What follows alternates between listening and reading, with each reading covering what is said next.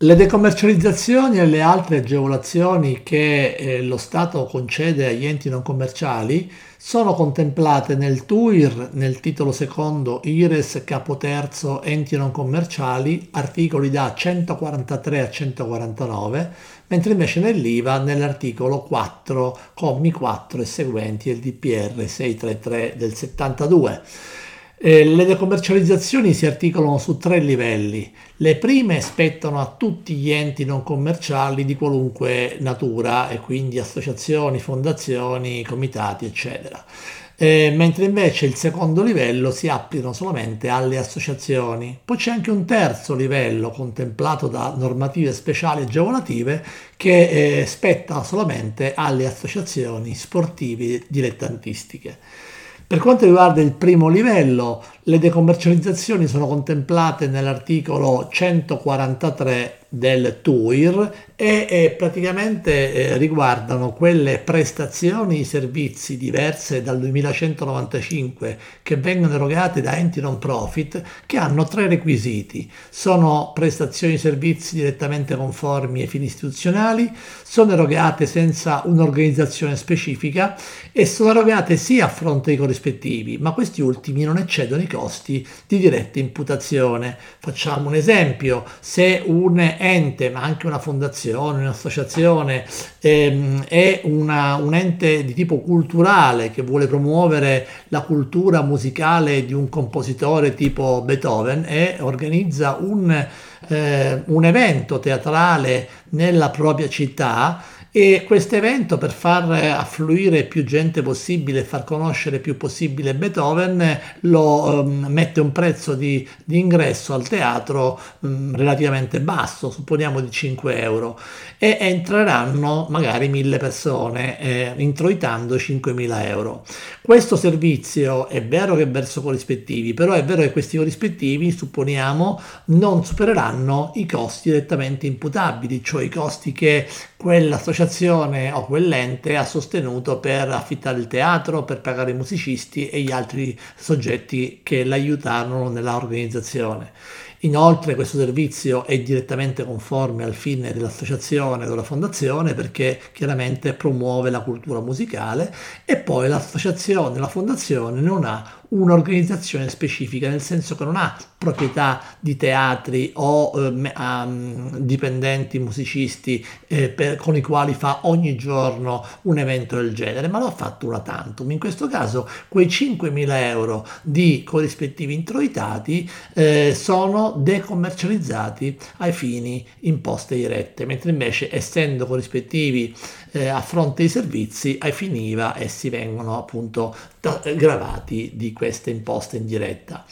Il, ehm, second, eh, la, la, seconda attività decommercializzata ehm, eh, in, questo, in, questo, primo livello sono i, ehm, le, i contributi da raccolte fondi. Eh, quando un ente eh, non commerciale organizza una raccolta fondi, i contributi che raccoglie sono decommercializzati se la raccolta fondi ha i seguenti quattro requisiti, e cioè è pubblica, cioè aperta a tutti, è occasionale, e per occasionale si intende che viene fatta massimo due volte l'anno e introita contributi non superiori all'importo complessivo di 51.645 euro, che sarebbero i vecchi 100 milioni di lire. Inoltre, quando eh, al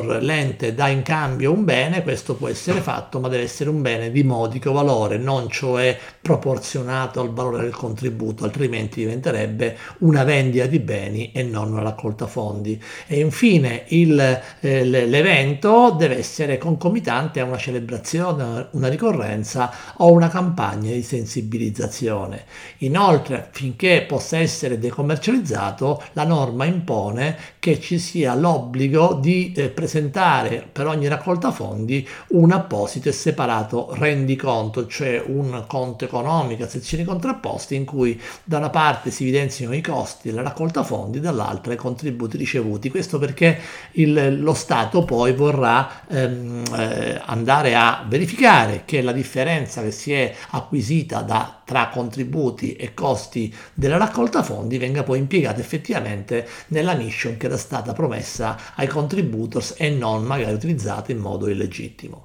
Eh, dal punto di vista IVA questi contributi sono fuori campo IVA perché sono considerati, essendo donazioni, liberalità, cessioni di denaro e noi sappiamo che l'articolo 2,3 del DPR IVA butta fuori dal campo IVA eh, le cessioni di denaro considerandole appunto non cessioni, quindi fuori campo per mancanza presupposto oggettivo. Il, il terzo provento decommercializzato invece del 143 sono i contributi pubblici a fondo perduto, quando per esempio un comune, una provincia, una regione eroga un contributo a, a favore dell'associazione o dell'ente per aiutarlo nella sua azione sociale. Ecco, questi contributi pubblici a fondo perduto sono decommercializzati ai fini imposti e rette e sono fuori campo IVA per la stessa ragione detta prima, cioè sono non cessioni di denaro.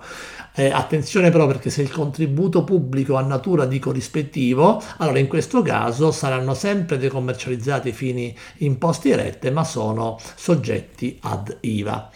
Il secondo livello invece di eh, decommercializzazione, dicevo, eh, riguarda esclusivamente gli enti di tipo associativo, cioè le associazioni e questo praticamente riguarda, mm, contempla il cuore del non profit, cioè l'agevolazione di cui se, da sempre eh, godono appunto questo tipo di enti non commerciali, appunto le associazioni. E allora la, la decommercializzazione dei corrispettivi specifici, così si chiama praticamente, della ehm, è contemplata nel TUIR nell'articolo 148, mentre invece nell'IVA la troviamo nell'articolo 4,4. Ecco, cos- in che consiste la decommercializzazione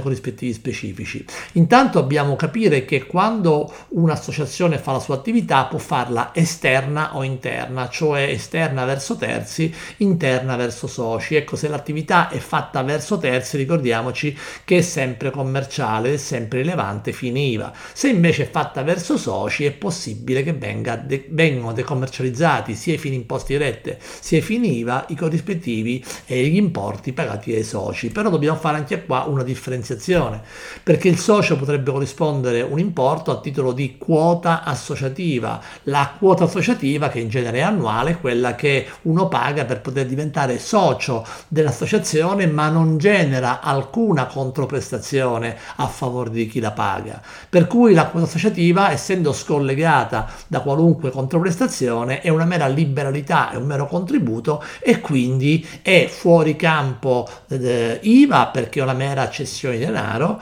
e sarà anche decommercializzata fino imposti rette ex articolo 143, 148 del TUIR. Mentre invece quando l'importo del socio è pagato a titolo di corrispettivo specifico, ad esempio io mi iscrivo a un circolo di tennis e pago una quota associativa annuale e questa appunto è decommercializzata, poi torno in quel circolo e praticamente vado a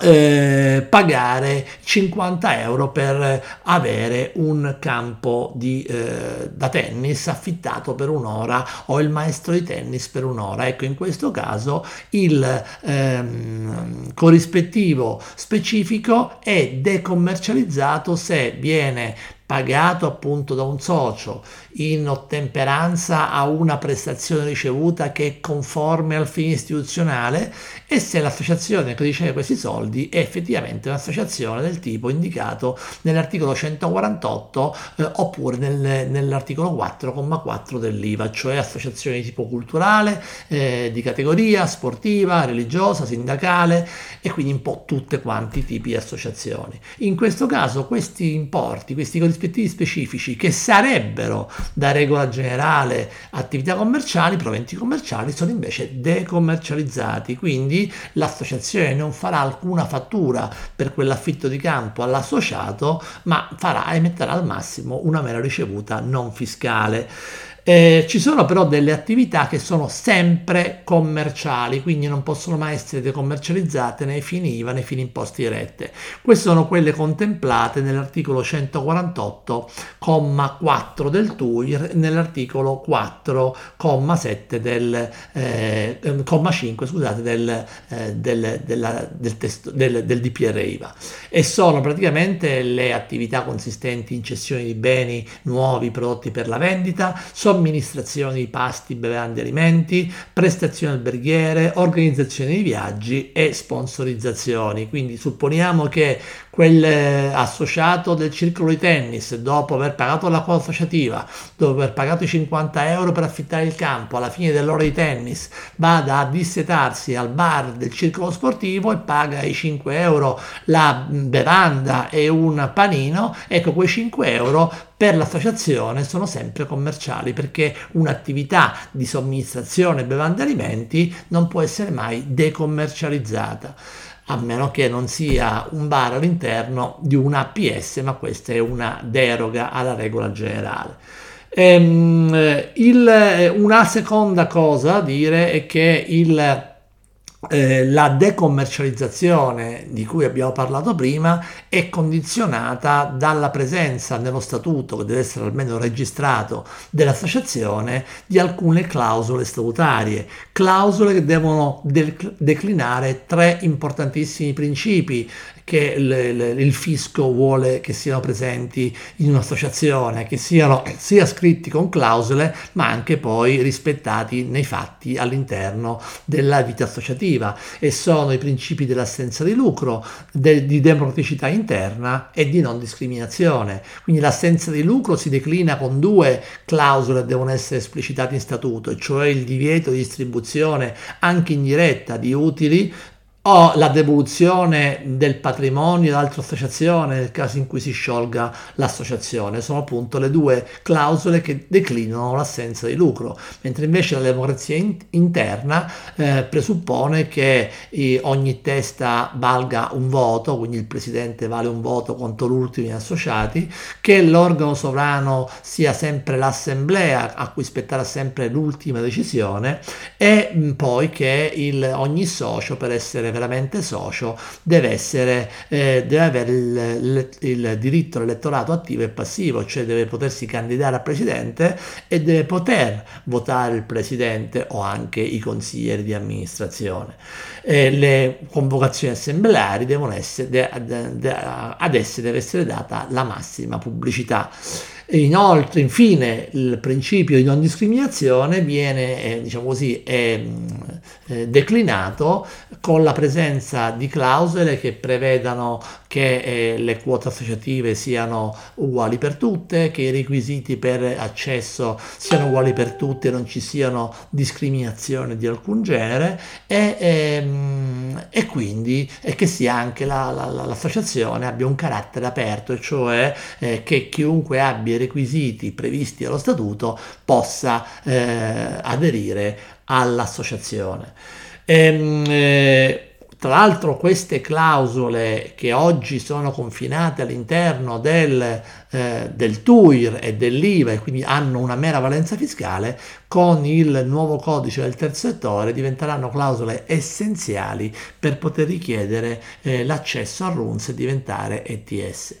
Infine, come terzo livello, abbiamo detto, sono, ci sono agevolazioni che spettano alle ASD e alle SSD che siano iscritte al registro CONI.